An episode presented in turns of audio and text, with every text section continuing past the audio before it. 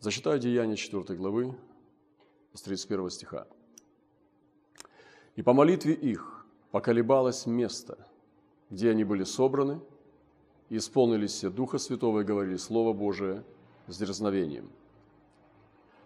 У множества уверовавших было одно сердце и одна душа, и никто ничего из имения своего не называл своим, но все у них было общее. Апостолы же с великой силой свидетельствовали о воскресении Господа Иисуса Христа, и великая благодать была на всех их. Не было между ними никого нуждающегося, ибо все, которые владели землями или домами, и продавая их, приносили цену проданного и полагали к ногам апостолов, и каждому давалось, в чем кто имел нужду. Дорогие братья сестры и друзья, это священное писание, это Библия, это Божье Слово. Поэтому, если э, кто-то будет уличать за то, что здесь проповедуется вот что-то не то, э, сначала арестуйте Библию, посадите ее в тюрьму, наложите на нее штрафы, заведите на нее уголовные дела, а потом судите тех, кто в нее верит. Было откровение. Вихрь с восточных ворот, который начал соединяться с вихрем с западных ворот, затем с вихрем с южных и северных ворот. Соединяясь, они дополняли друг друга, усиливая вихрь, и также укрепляли ворота друг друга – эти вихри становились очень мощными, и их звук был как звук труб многих. Вчера это произошло. Вчера было именно это соединение вихрей. Мы были утром где-то около более двух часов вместе в трансляции. И меня касалось очень сильно, особенно свидетельство с Африки, одного апостола. Они начали апостольское движение. Сначала у них была американская модель, западная европейская модель, которая не выстаивала во время войны. И вы знаете, что Э, там в африканских странах, это было в Руанде, где воевали племена друг с другом. Там было ужасное кровопролитие, убивали христиан.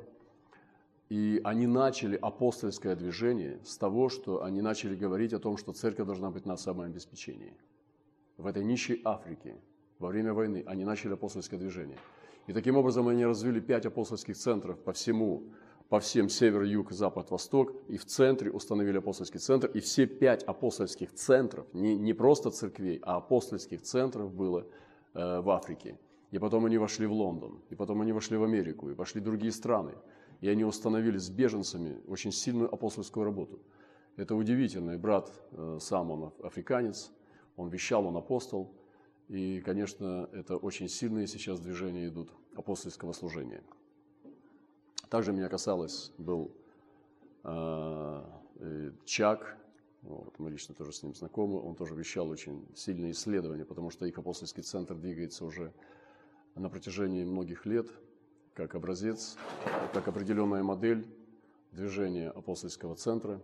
И таким образом совершается моделирование определенной формы, каким образом церковь может не просто быть поместной церковью, которая сфокусирована только на спасении, но также на вовлечении э, и обслуживании общества, которое э, также получает благодать от церкви и укрепляется от нее во всех, в разных видах жизнедеятельности человека. Следующее откровение, которое хочу зачитать, это было показано несколько невест. Одна из невест постоянно в страхе, прячется, убегает, всего боится. Другая, наоборот, очень напыщенная, гордая, любит хвастаться. Еще одна невеста была очень увлечена собой, своей красотой, своим видом, не обращала внимания на других и вокруг. Но была невеста, которая была скромна и одновременно грозна, в ней был царский дух, и действия ее были справедливы и мудры. Ей было что показать, но она не делала этого. На нее хотели напасть, но она не убегала, и не пряталась, и заботилась о других, ободряя поступать так же. Сегодня нам необходима такая церковь. Сегодня нам необходима не только модель церкви, нам нужна невеста. И мы сегодня нуждаемся не в том, чтобы моделировать определенные образы. Мы сегодня нуждаемся в подлиннике. Мы сегодня нуждаемся не только в учении о Христе, мы нуждаемся в самом Христе. Мы нуждаемся не в учении о церкви, мы нуждаемся в демонстрации церкви, которая имеет славу, которая сфокусирована не только на обслуживании персонала, и индивидуума, такие как исцеление, душевное спокойствие, равновесие, предсказуемое счастье, но также цели царства по взятию невзятых народов, победы в духовных войнах, преобразовании общества в, во Христе Иисусе. Я давал тоже наше свидетельство и говорил о том, что мы начали труд среди наркоманов. И раньше я сам тоже употреблял наркотики. И, но долгое время я не говорил, не проповедовал о том, что я был наркоманом. Я говорил о Христе, проповедовал всегда, и, но, но не о себе. Потом мы почувствовали через, наверное, лет через 10 только. Мы сдали свидетельство э, в издате, да, и мы стали работать с ними, и стали проповедовать. И тогда была вспышка очень сильная, эпидемия наркомании, гораздо могущественнее и по количеству, и по своей скорости, эпидемия героиновой зависимости, эпидемия опиумной зависимости в России. По всем городам были места, где можно было легально, ну просто как, открыто купить наркотики, свободно, и таборы, и просто подачи, заварочные, приштырочные, может быть, вам неизвестные такие слова – но это было повсюду. И у нас здесь, и в Сибири, я был в таких местах, где уже когда был еще освобожденный, мы работали с ними, где люди просто набирали в рот из колонки воды, и эту некипяченую воду во рту, представьте себе, что это такое, набирали шприцом, и не, не кипятя героин, просто этот порошок, там не знаю, сколько процентов героина было, кололись в пах. Я видел это своими глазами. И это было невероятно просто, что было, творилось в России в отношении наркомании. Хочу сказать вам, что наркомания преобразилась, сейчас ее не меньше, но она ушла с улиц. Были изобретены наркотики химические, такие как соли там, и разные другие там, э, травы, э, смеси и так далее. Также есть легальные, так скажем, в кавычках, наркотики, которые можно приобретать э, в, специально в таких пустышках, аптеках, которые именно созданы для наркоманов. И это не секрет, что все это есть в России в огромном количестве. Сейчас все это делается через интернет, закладки и так далее. Это остается большой проблемой. Поэтому сегодня такая работа с христианских церквей, которые должны работать с наркоманами, должны поддерживаться государством, должны ободриваться всеразличным образом. Сегодня есть огромная необходимость, потому что не секрет, что именно христианские церкви наиболее эффективны – в том, чтобы освобождать наркоманов от э, наркотической зависимости. Именно те церкви, которые стоят на, на Святом Духе, которые верят в силу молитвы, которые проповедуют Божье Слово. И сегодня тысячи, тысячи, я думаю, сотни тысяч наркоманов в России, бывших наркоманов, которые через веру Христа, некоторые из них остались в церквах, в евангельских, некоторые из них ушли, но создали семьи, и в нашем служении мы тоже знаем таких очень много, которые создали христианские семьи. Они сейчас не в церкви, они просто граждане страны, но они восстановились. Многие из них вернулись в университеты, закончили свое незаконченное высшее образование, нарождают детей и так далее. И сегодня эта статистика огромна, то, что сделал Господь. Но, к сожалению, есть структуры и есть люди, заинтересованные в том, чтобы наркоманы продолжали колоться – лишь бы не были в секте, так называемой. Что они изобрели идею, что это они меняют наркотическую зависимость на сектантскую. Конечно, это очень примитивное мышление, потому что наркоман умирает и гниет, а человеческая жизнь, она дороже. Поэтому сегодня я призываю всех людей доброй воли, людей веры, людей света – молиться Богу и служить таким образом, чтобы не только не препятствовать, но помогать работе с наркоманами, потому что эта эпидемия гораздо сильнее, чем коронавирус. Мы начали трудиться среди наркоманов пьяниц, собирать их с улиц. Мы вошли на территорию ВИЧ-инфицированных. Я помню, однажды посетил одно, это очень закрытая тоже группа людей, которые э, им самим принять это, с мыслями о суициде, и это все очень сложно. Э, чтобы собраться в каком-то сообществе, где они могут делиться тем, что они ВИЧ-инфицированы. Обычно такие люди очень изолированы, скрытны, многие из них начинают употреблять наркотики, многие уходят в суицид. Я помню, однажды посетил такое сообщество, э, думая о том, чтобы я приду их утешить. Я думал, что, о чем я буду говорить. Но когда я пришел, я видел жизнерадостных людей. Я видел людей, которые радуются. Я попал туда, где там было столько радости, что у меня даже было настроение немножко тусклее, чем у них. И поэтому сегодня я хочу сказать, что мы начали эту работу, и поднялось очень много людей из, из ВИЧ-инфицированных. Они стали просить, чтобы делать семьи. И уголовное э, право не запрещает им, и уголовный кодекс не запрещает им создавать семьи, если вторая половина готова, соблюдают все условия. И у нас родилось очень много детей из семей ВИЧ-инфицированных. И ни один ребенок не получил ВИЧ, потому что они соблюдали э, все правила, каким образом мать должна родить через кесарево сечение, не кормить молоком и так далее, и так далее. И, в общем, эти дети сегодня, очень большое количество детей, которые рождены от ВИЧ-инфицированных родителей, но они абсолютно здоровые дети. Слава нашему Господу. Мы стали заниматься бездомными. И бездомные, заниматься бездомными – это очень неблагодарная работа. Вы знаете, что э, ну, бездомный человек, он обычно без паспорта, без э, места жительства. Его надо кормить, его надо содержать, ему надо делать документы. Многим из них удалось вернуть пенсии, и они получают свои пенсии. Некоторым из них не удалось это сделать. Некоторые из них полностью потеряли рассудок, и они невменяемы, и они без документов.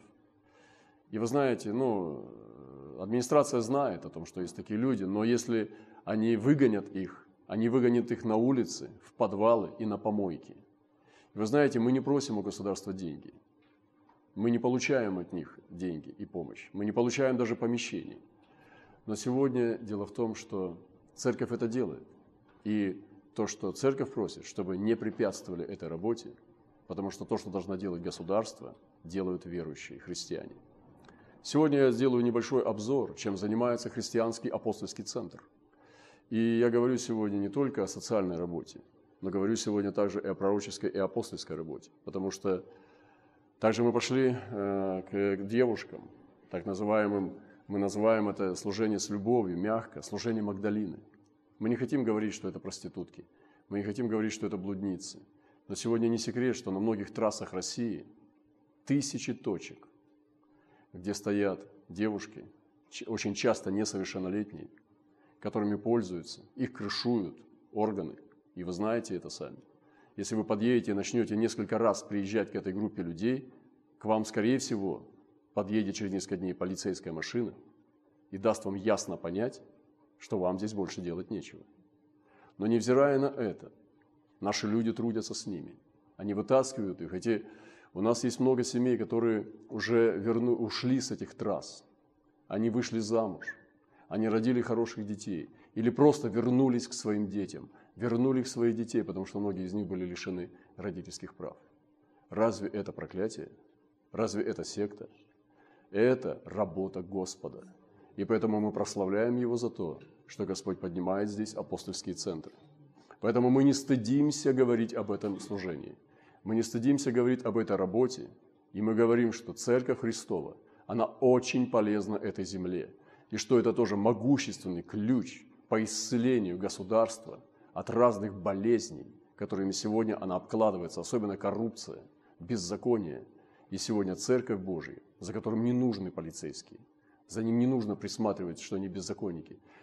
Они сегодня нуждаются в том понимании и поддержке общества, и в том числе и правительства.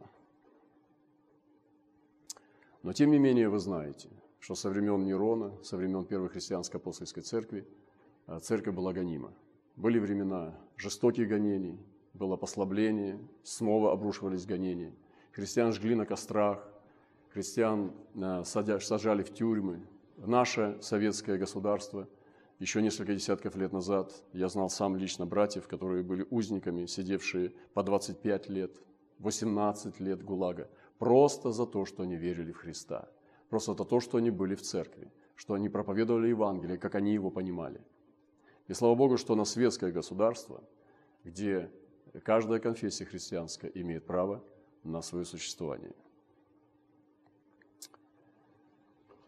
Э, также мы подошли к тому, что апостольский центр вошел на то, что как же из этих блудниц, пьяниц, наркоманов и бывших бездомных, каким образом они станут не просто полноценными, то есть людьми, освободившимися от зависимости, но как они станут полноценными гражданами, как они начнут жить как другие, чтобы обрести семью, детей. Я, как служитель, скажу вам э, прямо, что это не просто было даже понять, и это не просто было, как э, даже и идеологически, и, и идейно возвести самому себя в то, чтобы понять, как это может быть, когда бывший бомж становится хорошим мужем, становится хорошим отцом. И я знаю, вот у меня перед глазами стоит брат, у него сейчас шесть детей. Он два года провел в подвалах, у него была эпилепсия, по несколько припадков в день. Сегодня уже на протяжении многих лет ни одного припадка нет без всяких лекарств. Просто это сделал Святой Дух. Он имеет жену, шесть детей, это счастливая семья, он служитель Божий, благовествует Евангелие. И сестра, которая вышла за него замуж, она никогда не употребляла ни наркотики, ни сигареты, ни алкоголь. Она просто чистая девушка. Но сегодня Бог делает невероятные вещи. И таких примеров тысячи и тысячи. И Церковь Божия, она сегодня идет в то, чтобы созидать, э, созидать народ Божий – Потому что это поколение, которое сегодня, ну вы знаете, что это трансгуманизм вымывает мораль, когда человек уже идет по другому человеку. И сегодня необходимо тоже. Знаете, даже если мы возьмем несколько десятков лет назад, мы как переходное поколение, помню, это было время э, папок из бумаг. Сегодня это цифровые технологии. Это переходное поколение к тому поколению, которое будет полностью в цифре который будет только в этом пространстве.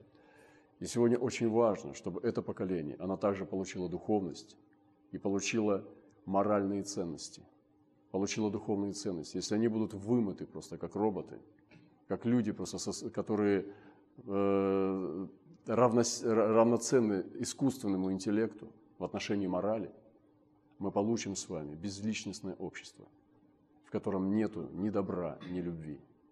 Есть только закон, который контролирует индивидуума.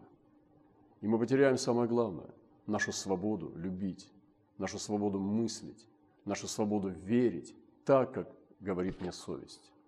И сегодня мы, как верующая церковь, должны быть этим островом, этой горой, которая взывает Господу, чтобы верили в Христа, чтобы верили в заповеди, чтобы соблюдали эти заповеди. Мы сегодня церковь, апостольская церковь, которая утверждает истину Божью и который стоит на ней, демонстрируя эту стойкость. Я не знаю, за что ее гнать. Я думаю, что это духовная война.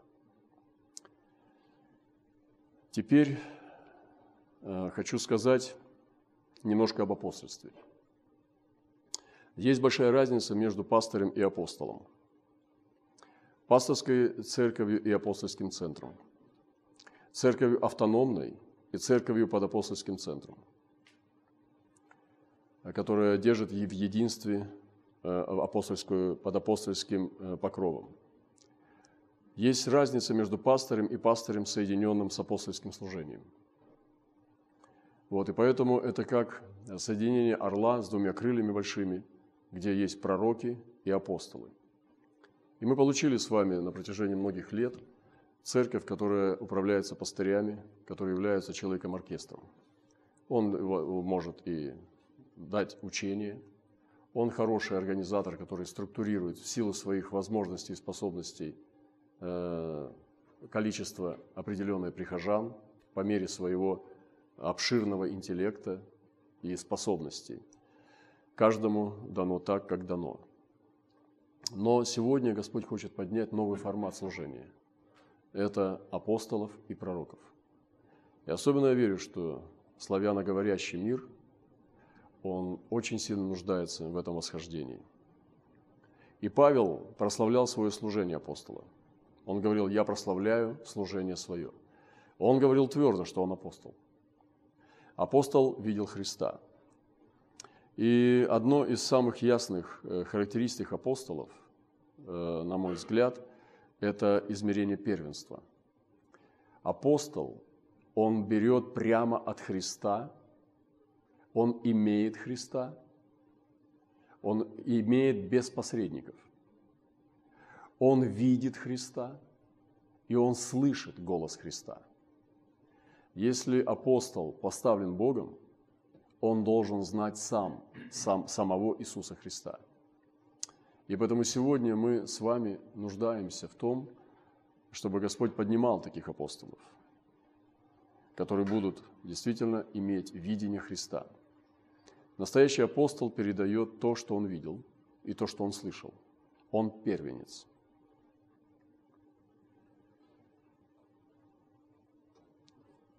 Апостол Павел имел качественную команду служителей. Они имели Бога. Это были Тимофей, Тит, Варнава, Иуда, Сила – это были могущественные служители в команде апостола Павла. Может быть, они сначала не были апостолами. И не написано, что Тимофей был апостолом, написано, что Варнава тоже был апостолом. Есть три типа апостолов, вы знаете. Это апостолы Агнца, которые были непосредственно избраны Христом. Это апостолы после Христа, такие как Павел, Варнава и другие. И апостолы современного мира. И это неудивительно, что сегодня есть тоже апостолы. Но апостолы современного мира тоже разделяются на, несколько категорий. Об этом говорил Питер Вагнер, когда он собирал апостолов, одну из первых конференций, которую он сделал, он спросил, кто из вас э, верит, что он апостол? И он разделил, там было несколько категорий. Люди, которые несут апостольское служение и являются апостолами, но не знают, что они апостолы. Есть люди, которые знают, что они апостолы, и несут апостольское служение, но они стесняются или ввиду каких-то причин не транслируют того, что они апостолы. И те, которые твердо знают, что они апостолы, и они говорят, что они апостолы. Но я бы добавил еще четвертую категорию. Те, кто не апостолы, но не говорят, что они апостолы. И лжеапостолы. Это тоже есть. Но они, конечно, в апостольскую категорию не входят. Есть опасность э, моды – на эту тему. И знаете, Россия, она падка на эти штуки. Я тоже немножко волнуюсь о том, что когда начнется сюда движение апостольской, апостольского учения, начнется мода на апостолов. И каждый второй будет апостолом. Нам не всегда на один город нужен апостол. Иногда апостол может покрывать целый регион и быть апостолом над городом. Но некоторые мегаполисы могут иметь несколько апостолов. Это делает Бог. Однажды я спросил одного апостола – как построить апостолов. И он дал мне ответ, который мне очень понравился. Он сказал, апостолов не делают, апостолов находят, потому что их рождает Бог. Ты не можешь взять человека и сделать из него апостола. Он должен быть призван. И апостол Павел говорит, Павел – призванный апостол. Поэтому мне понравился этот ответ. Апостолов находят. Апостольство э, Апостол имеет новое имя от Бога. Он получает это имя, потому что он имеет откровение Христа. Апостолы имеют и защищают истину.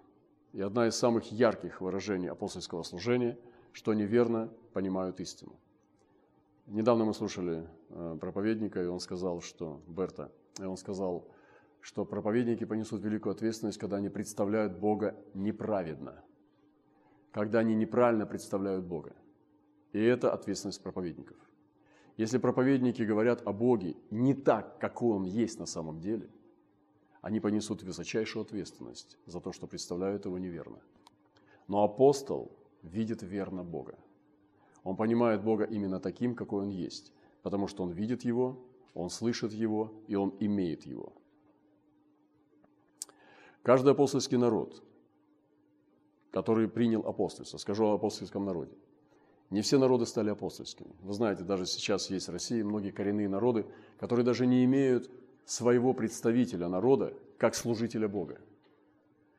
Не секрет, что подавляющее большинство этих 48-49 народов, исповедующих шаманизм в России, которые были задавлены, затравлены в свое время, многие сегодня, кому за 40, а это все дети интернатов, детдомов – которых забирали во время учебного года и потом на каникулы отпускали пасти стада к своей матери и отцу, просто из них выбивали э, склонность к тому, чтобы вести кочевой образ жизни. Но это в их крови. И сегодня не секрет, что только несколько единиц христиан есть из многих этих народов, а в некоторых народах нет статистики, что там вообще есть христиане. Но этот народ, поэтому мы не можем назвать его апостольским. Это касается также и больших народов, крупных народов, глобальных народов. Но когда народ становится апостольским? Когда они принимают Христа, и когда из ихнего народа поднимаются служители, которые несут пятикратное служение. Но это еще недостаточно. Этот народ еще не назовешь апостольским. Когда этот народ начинает спасаться и ставить своих служителей из своей крови, из своих корней на служение, и начинает посылать и усыновлять другие народы, таким образом этот народ становится апостольским. Поэтому если какой-то народ будет апостольским, то каждый апостольский народ должен представить свое явление апостольства. И поэтому нельзя сегодня думать о том, что есть одна единая модель апостольского народа или апостола. Потому что все апостолы имели свое имя, и когда Господь давал разные имена апостолам, они соответствовали той специфике, той уникальности этой личности, которая получала это новое имя. Я верю, что на небесах, когда Господь будет раздавать новые имена, эти имена будут не просто красиво звучать, они будут соответствовать той внутренней уникальности, которая свойственна именно этому человеку. Также и апостольство, оно уникально. И каждый апостольский народ сегодня должен обогатить эту мантию апостольства, когда он будет демонстрировать свое понимание явления и откровения Иисуса Христа. Апостолы – последние посланники. От каждого апостола пахнет маранафой. Даже Павел, находясь в апостольстве первого века, сегодня уже 21 век, прошло 2000 лет около этого, он говорил о последних днях. Апостолы возвещали о последних днях. Иисус Христос возвещал о последних днях. Многие сегодня не понимают это и говорят, что вы пугаете народ или вы стращаете негативом. Но так делал Иисус Христос. Но это делалось с радостью. И это не есть стращение какие-то страшилки. Мы должны понимать, что мир придет именно таким образом к своему концу, как написано в Писании. И вы знаете, что то, что сейчас происходит в мире, если вы встретитесь с пророком или с апостолом, они четко покажут вам, что все, что сейчас происходит, это написано в Священном Писании, в Библии так называемой. И поэтому пастор не каждый покажет – Учитель не каждый покажет, но пророк вам точно покажет. Вот почему сегодня необходимо восхождение пророков и апостолов, которые работают вместе в тандеме, которые знают, где мы находимся. И от апостолов пахнет измерение Маранафы, потому что он учит, что Иисус вернется снова. Он не может строить царство только на земле. Он не ведет людей строить царство только на земле. Он учит, что есть вечность, откуда придет Христос. Он придет за своей невестой церковью, восхитит ее, и настоящий апостол всегда держит взгляд людей в вечности. И хотя мы живем на этой земле, и мы работаем, едим, растим детей, делаем семьи и так далее, занимаемся активной позицией в обществе, но тем не менее мы знаем, куда мы идем после смерти. И поэтому мы строим царство не только на земле, но на небе. И поэтому апостолы, они последние посланники. И каждый апостол пахнет измерением Маранафы, как великой радости, исполняющейся надежды. Он не говорит об этом в негативе, что всех людей, людей наводит ужас и страх. Он говорит об этом Божьему народу с радостью, потому что народ идет к избавлению. Сверхъестественное апостольство, которое сегодня отличается от, идеологического апостольства, от идейного апостольства, оно должно быть сверхъестественное – и подлинное апостольство – это сверхъестественное апостольство. Я бы поделил это на три знамения, как бы три грани того, что сверхъестественно. Мы сегодня в церкви, особенно в церкви Святого Духа, привыкли понимать славу Божью как проявление силы. Например, исцеление. Кто-то исцелился, хромой пошел, слепой видит, немой стал говорить. Да, это проявление славы, но это одно из проявлений славы. Это не все проявление славы. И сила – это лишь часть проявления Божьей славы. Вы знаете, когда Иезекииль видел видение, он видел сидящего на Херувимах Господа, там не было исцелений. Люди, которые были вместе с Иезекиилем, который видел эту картину, они разбежались. Там не было им приятно. Они убежали от ужаса. Воздействие на их психический как бы, уровень было негативное. Это не было приятной мурашки. Они не получили исцеления в присутствии Божьей славы. Они получили ужас и разбежались. И наше представление о славе Божией нуждается сегодня с трансформацией. Мы сегодня нуждаемся в глубинном пересматривании, что такое Божья слава. И я скажу, с чего надо начать. Что сияние Божьей славы – это Иисус. Если мы хотим понять предмет Божьей славы, мы должны изучать Иисуса. Потому что Он является полнотой, всей полнотой ипостаси Божьей славы. Сын Божий – это сияние славы Божией. Поэтому сила – это один из только аспектов сверхъестественного апостольства. Второй аспект – это откровение. Откровение не обязательно должно прийти в силе. Откровение может прийти тихо, как веяние тихого ветра, о чем знал Илья. И, но откровение всегда сверхъестественно.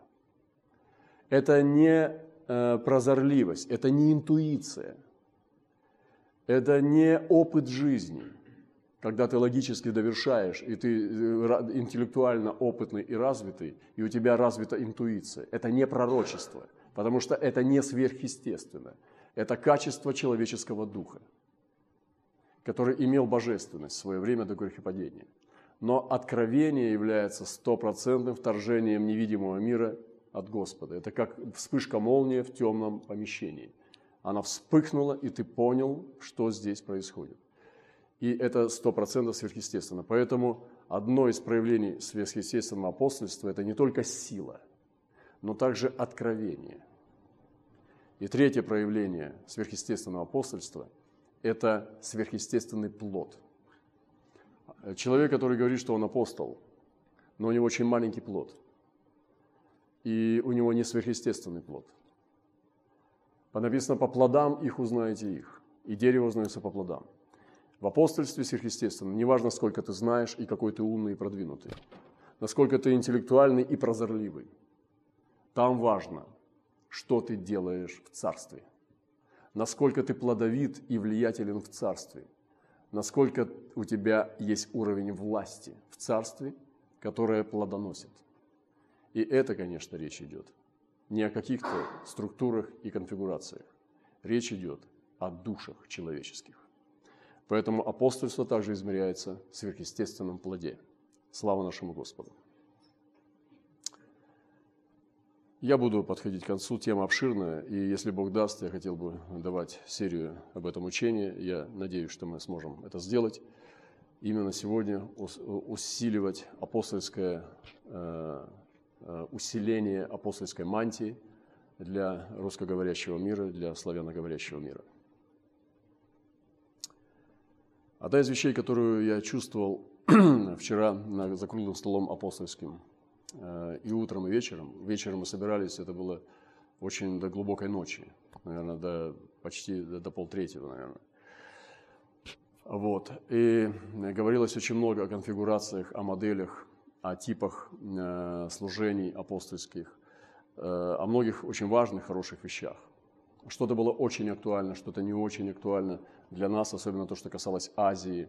Это тоже ну, требует внимания изучения, таких мест, как Тайвань и так далее. Там тоже есть апостольские движения. Вот, с невероятным ну, как бы эффектом. Да? Вот, но то, что чувствовали мы, и я лично, что высвобождал, как Павел говорит, чтобы э, недостаток веры восполнить, я говорил о церкви, которая готова страдать. Потому что сила жизни апостольской церкви выражается не только в плоде, а в жизнестойкости. Если она попадает в место или во временной срез, где очень слабая экономика и где голод, апостольская церковь должна выстоять. Если она попадает в тоталитарный режим и строй, где идут жесткие гонения за веру евангельскую, она должна выстоять. Если она попадает туда, где идет очень, э, очень сложная э, работа с другими религиями и вражда, она должна выстоять. Апостольская церковь, она имеет жизнестойкость. И это способность страдать за Христа. Вы знаете, воин, который символизирует апостола. Апостол – это воин. У него военное мышление. Апостол, он воин, он не всегда воюет, но он всегда воин. Воин может сидеть в месте, где нет войны, полностью готовый к войне. Воин может проводить время даже в семье и долгое время, недели, месяцы, но он держит свою форму. И только по мгновению, по приказу, он сразу же готовый к войне. То есть это воин. Воин даже не на войне воин. Воин на войне воин. То же самое апостольская церковь. Она должна выстаивать в самых тяжелых обстоятельствах. Я задавал вопрос. В тоталитарных режимах, такие как Северная Корея или Китай, или другие страны, где подавляющие религии государственные подавляют, допустим, как ислам или буддизм, подавляют эти церкви. Что им делать? Ждать перемены режима? Они не могут тогда надеяться на пробуждение. Если пробуждение, э, в представлении пробуждения это когда меняется отношение политиков, чиновников к церкви. И тогда благосклонно государство относится к церкви, к евангельской, и вот тогда приходит пробуждение, или трансформация, или реформация, как называйте, как хотите. Но что делать тем, которые находятся в гонениях? Могут ли они рассчитывать на пробуждение? Да. Они могут быть, как Северокорейская церковь. Не говорите, что она некачественная. Не говорите, что она бедная. Я помню, мы получили одну молитву от христиан Северокорейской церкви. И вы знаете, в этой молитве северокорейские христиане, они тайно молитву, записку передали, о чем за них молиться, мировой церкви. И вы знаете, там не было прошения, чтобы Бог изменил режим. Там не было прошения, чтобы Бог отпустил их из тюрем. Там не было прошения, чтобы Господь дал им свободу. Они просили стойкости. Они просили, как первоапостольская церковь, чтобы Бог дал им устоять и не предать Христа. Они просили о том, чтобы Бог дал им веры не потерять эту истину и верность нашему Господу. И там была молитва за западную церковь, чтобы она не попрала принципы Евангелия, чтобы она не пошла на компромисс с миром, чтобы она оставалась Божьей. Когда я читал эту молитву северокорейских христиан, которые, может быть, многие писали из тюрем или жесточайших гонений, вы знаете, что она занимает, Северная Корея, первое место по гонениям, я был очень сильно ну, восхищен их верой. И я не услышал просьбу об облегчении их ситуации. Я услышал просьбу только о вере. Вот что такое апостольская церковь. Поэтому не думайте, что церковь в гонимых странах дальше, чем церковь в свободных странах. Не думайте, что церковь бедная финансово, это церковь слабее, чем богатая финансово. Не думайте, что церковь, которая в ограниченных возможностях свободы, она слабее в познании Бога, чем там, где есть свобода. Не думайте так. Потому что если церковь небесная, она апостольская. И одна из характеристик апостольской церкви – это ее небесное хождение. Она стоит на небесах, а не на земле. И сегодня мы утверждаем здесь апостольскую церковь в славяноговорящем мире и в России, в Восточных воротах. Мы провозглашаем, чтобы апостольская церковь восстала, чтобы не просто церковь с пастырями восстала, но чтобы поднялись апостольские центры по всему миру, чтобы они сияли. И вы знаете, география в духовном мире, она не соответствует нашей политической карте, потому что, как минимум, она разделена на народы – каким образом живут народы. И это другие границы. Как я говорил уже, на границе с Памиром в Таджикистане. Памирцы живут и с той стороны Афганистана, и с этой стороны Таджикистана. И поэтому на карте Бога река не разделяет эту границу. Это просто целый народ, который называется памирцы. То же самое и с другими народами, которые живут сегодня. Не важно, что сделали политики. Очень важно, что делают ангелы и что делает Бог. И сегодня апостольская церковь имеет соединение с ангелами. Она видит Божьи картины. Она видит картины духовного мира. Вот какой должна быть апостольская церковь. Не нашпигованная новостями, не нашпигованная прокачанными идеологиями, но которая полна Божьего Слова, которая ходит в ведении Господа и имеет ум Христов. Как Иисус видит все, апостольская церковь также должна видеть все. Бог благословит нас – во имя Иисуса Христа.